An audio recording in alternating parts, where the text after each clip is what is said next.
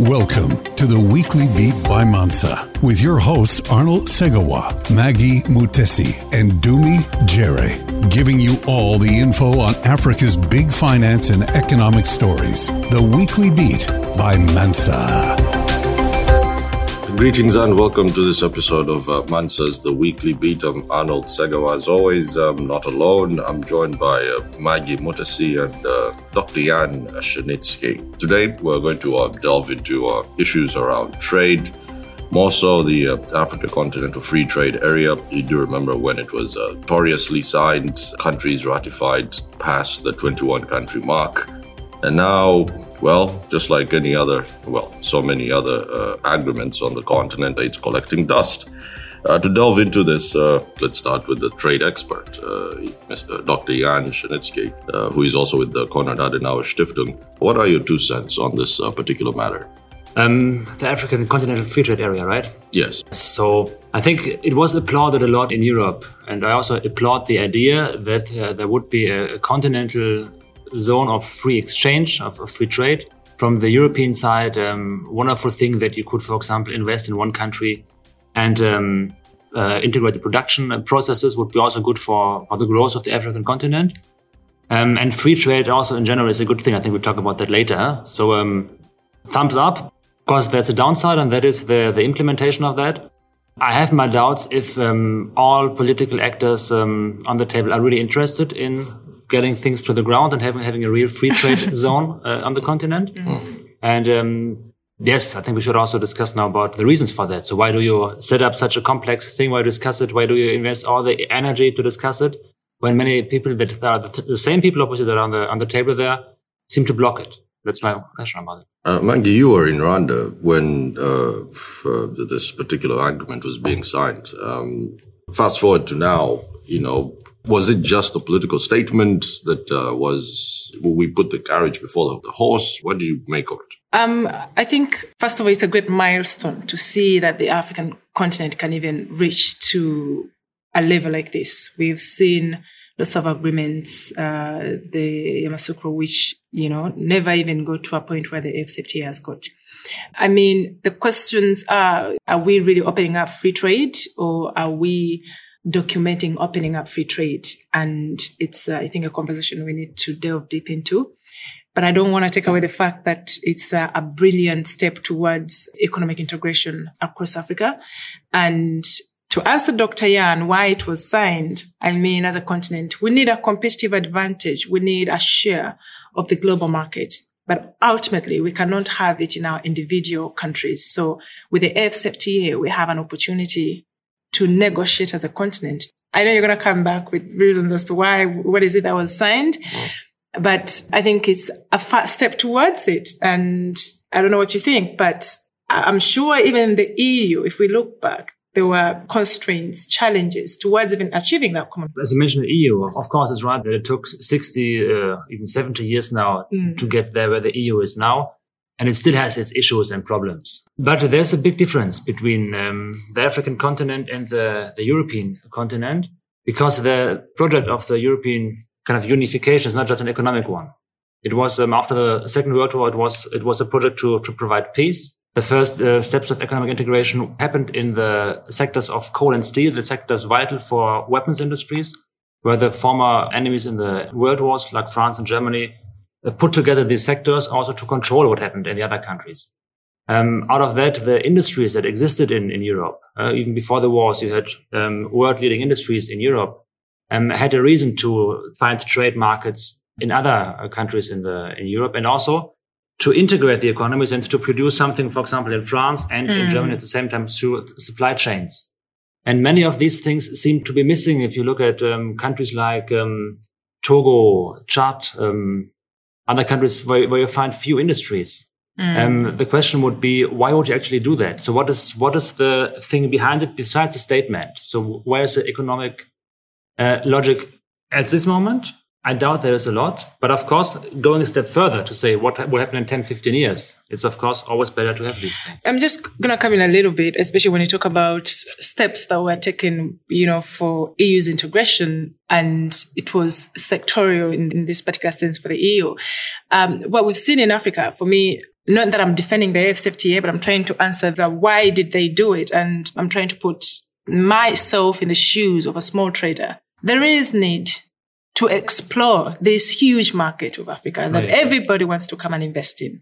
And I think the opportunity is how do Africans themselves benefit from that if we can't even freely travel? Now, not to be the devil's advocate, there's been a lot of progress made towards regional integration. Uh, the EAC itself is one of the most successful blocks in Africa, and we've seen like the one area network that has massively worked. Of course, we've taken a step back, but I think it was a great step. Right now, I travel with my ID within the EU. Right now, I'm living in Senegal for a couple of months without having a visa because there's been steps taken towards free movement of persons. Like I said, small steps. Yeah. you mean with your ID across uh, certain parts of Africa? Certain parts of right, Africa. Right. And I go to Dakar a lot. and recently when I got there, somebody said to me, where's your visa? I don't pay visa in Dakar. I don't even get a visa stamp.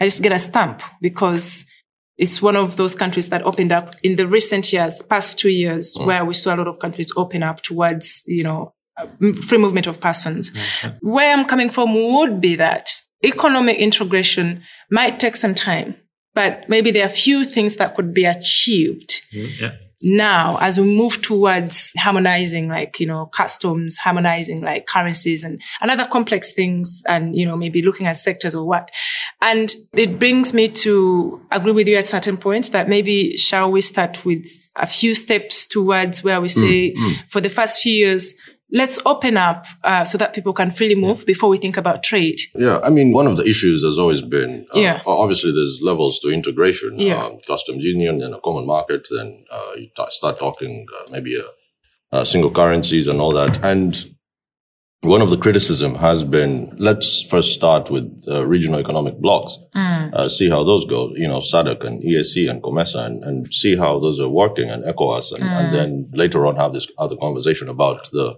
whole African continent. You know, there's the other day Cyril Ramaphosa, South Africa's president, was talking about a single currency called the Afro. Did he actually say that? Yes, and the EAC is already struggling. Uh, Dr. Cernicky, you can uh, jump in anytime that you that you feel like. For me, I feel you know, with r- trying to run before you know even the simple gains are yeah. are realized or uh, consolidated. But I agree, um, and I agree also to, to what you said, Maggie, that. Um, we should think about the people first, about the small traders, about what happens on the ground. And yeah. I have the impression that in many cases in, in African integration, not only in Africa, if you look at, at Latin America or Asia too, it's the same thing.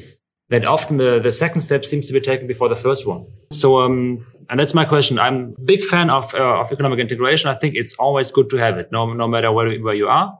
Free trade raises the wealth of um, countries and of the, and of the people living in the countries often, especially the poor people, we may discuss about that later. Um, it's, it's, a common misunderstanding that um, free trade would only benefit the rich ones. I think it's the contrary. It, it mostly, if it's done right, profits mainly the poor one because once because um, uh, consumption becomes cheaper. Mm-hmm. Um, still, taking the second step before the first, I mean that um, you come up with big programs. We had NEPAD, for example, if anyone what you still yeah. remembers, there was the Regional Economic Community of Africa even before that. And then we're talking about common currencies and all that. NEPAD was disbanded or rebranded. I think it was rebranded to another name. Yes. Somebody told me it still, still would actually when I asked somebody uh, some time ago. And I don't want to mock um, about that because it were all great ideas, but they obviously didn't work in the reality. So maybe it would be uh, good to look at local initiatives first, cross-border trade between individual countries. So how can we make it easier to trade for example, between Goma and yeah, Congo borders. and um, yeah. around other countries. Yeah. And, then, then once this happens and there's something to trade, yeah. then we can think about how to bring it to the continental level. I think lots of energy is wasted when you take these big step, big, huge steps first, and then you find out, ah, the basics are missing. So mm. maybe go back to the local level, country between one, two, three, uh, trade between one, two, three countries, and then make it bigger. I mean, we're thinking big. We want to go bigger. uh, honestly, it makes a lot of logical sense to go that way. And within the EAC, I'm bringing a lot of EAC because Kenya's biggest trade partner is Uganda, vis-a-vis Uganda as well. Like they trade a lot. And within the EAC, we've seen that free movement of, uh, you know, persons, goods, and of course, it also has its own challenges. But is it a waste of time to go ahead with the AFCFTA? I absolutely don't think so. Okay, um, there's always the example of what happened in the EU and trying to see if some of the lessons learned there could be emulated in the African integration story and of course avoid their mistakes. We have to avoid yes, that's mistakes. the most important one. That's Especially why. their recent mistakes. Then, then please avoid the common currency. Yeah, I mean that is something that, that lays heavily on the European Union because, you, from my understanding, have a have a common state first, then you have a common currency. Otherwise, you have different policies. Oh, right. Well, that, I guess work. we know why uh, the, the Brits refused to, uh, to, and they stayed with the pound. Um, but uh, what, one thing that really, really sticks out for me is the issue of, around harmony. You know, um, one of the issues that came up, well, when the EU discussions were happening, that I vividly remember is uh, if Portugal's inflation is this much, and you know another country B has tried to keep inflation in check, uh, they would say, "Hey, but you know we've fought so hard." So harmonization has always been an issue, and you know if you're to look at the Zimbabwe issue, you know inflation is very different from, let's say, uh, South Africa or even Rwanda. You know some of these countries have tried so hard; the monetary policy has been in check or fiscal balances. You know there's no harmony there. Is this something that should have been addressed before this huge, uh, over 200 word pager is thrown to the table and people sign? Yeah, Arnold, I know you will consider me as a classical economist, which I'm not. I'm a political scientist, and I, I don't want to put myself into some um, register. But um, if you have a common currency like in Europe, inflation is not that different because you have a common central bank that, as you are the ECB. mono- Oh, yeah. monetary um, economist know that, that steers something like that. But the issue that comes in in Europe is profitability. There's a big gap between the profitability of the German economy and, for example, the Portuguese or the, the Greece one.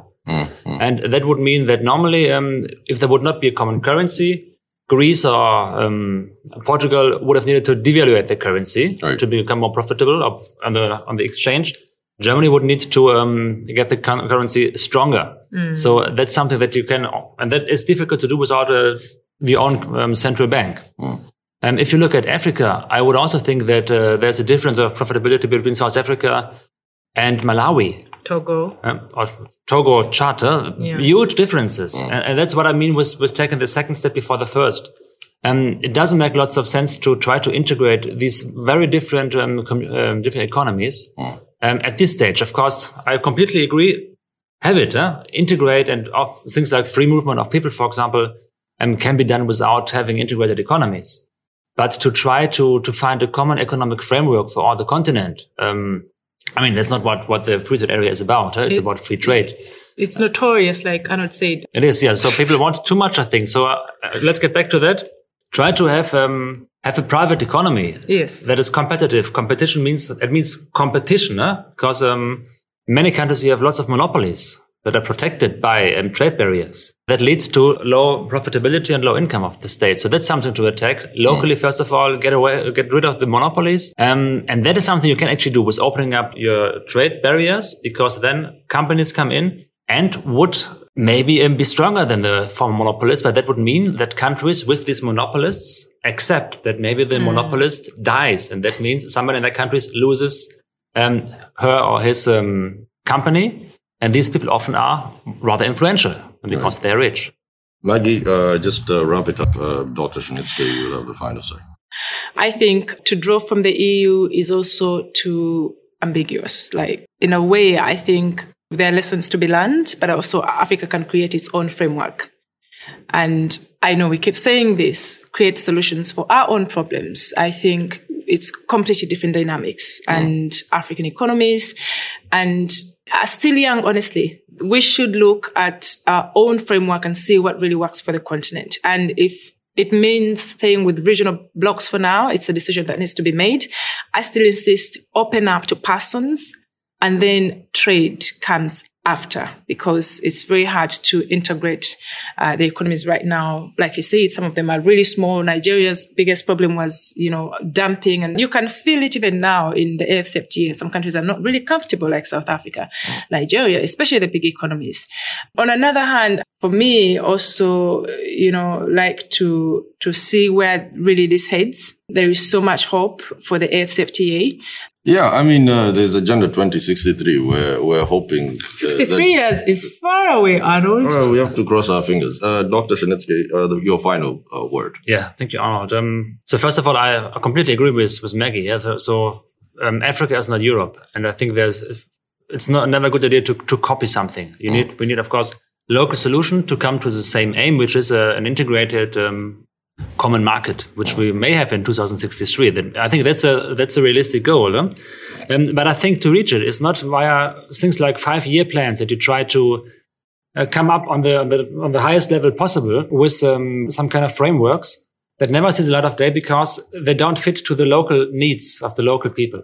And so I would um, like to ask to put more trust in the individual hand, uh, like, like, Adam Smith, to, to let um, economy thrive on its own. That means take away the barriers. Invisible hand. Yes, oh. the invisible hand. Yeah, take away the barriers. Let let people let, let private economy work, and try not to regulate it too much. I think there's always also in my continent, Europe, there's uh, in the last years this tendency to regulate everything from the political side, and I don't think that that, that can work because that that um, kind of suffocates private um, activities mm. on the local level, but also on the trade level. So, if it's possible, I would I would just uh, say start slowly um, between the countries with which that could work.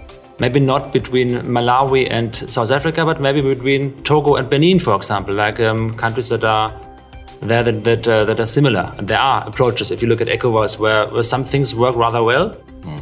But still they work better between Togo and Benin, like with as with Benin and Nigeria, because there these big, huge gaps. So small step, realistic steps, and steps that serve the people and not the interests of the elites. That would be my take. It's interesting, you know, it takes us back to uh, more traditional approaches, comparative advantages, mm. and absolute advantage, you know, things that uh, we, we take for granted or we forget the, the mm. more difficult terms that we learn. Um, but uh, I'm afraid we've actually run out of time. Uh, not enough as always. Many thanks, Dr. Jan Cernicky, for uh, joining us. Uh, he's with the Konrad Adenauer Stiftung and of course Maggie Mutesi, my resident uh, partner in crime, for uh, making time yet again.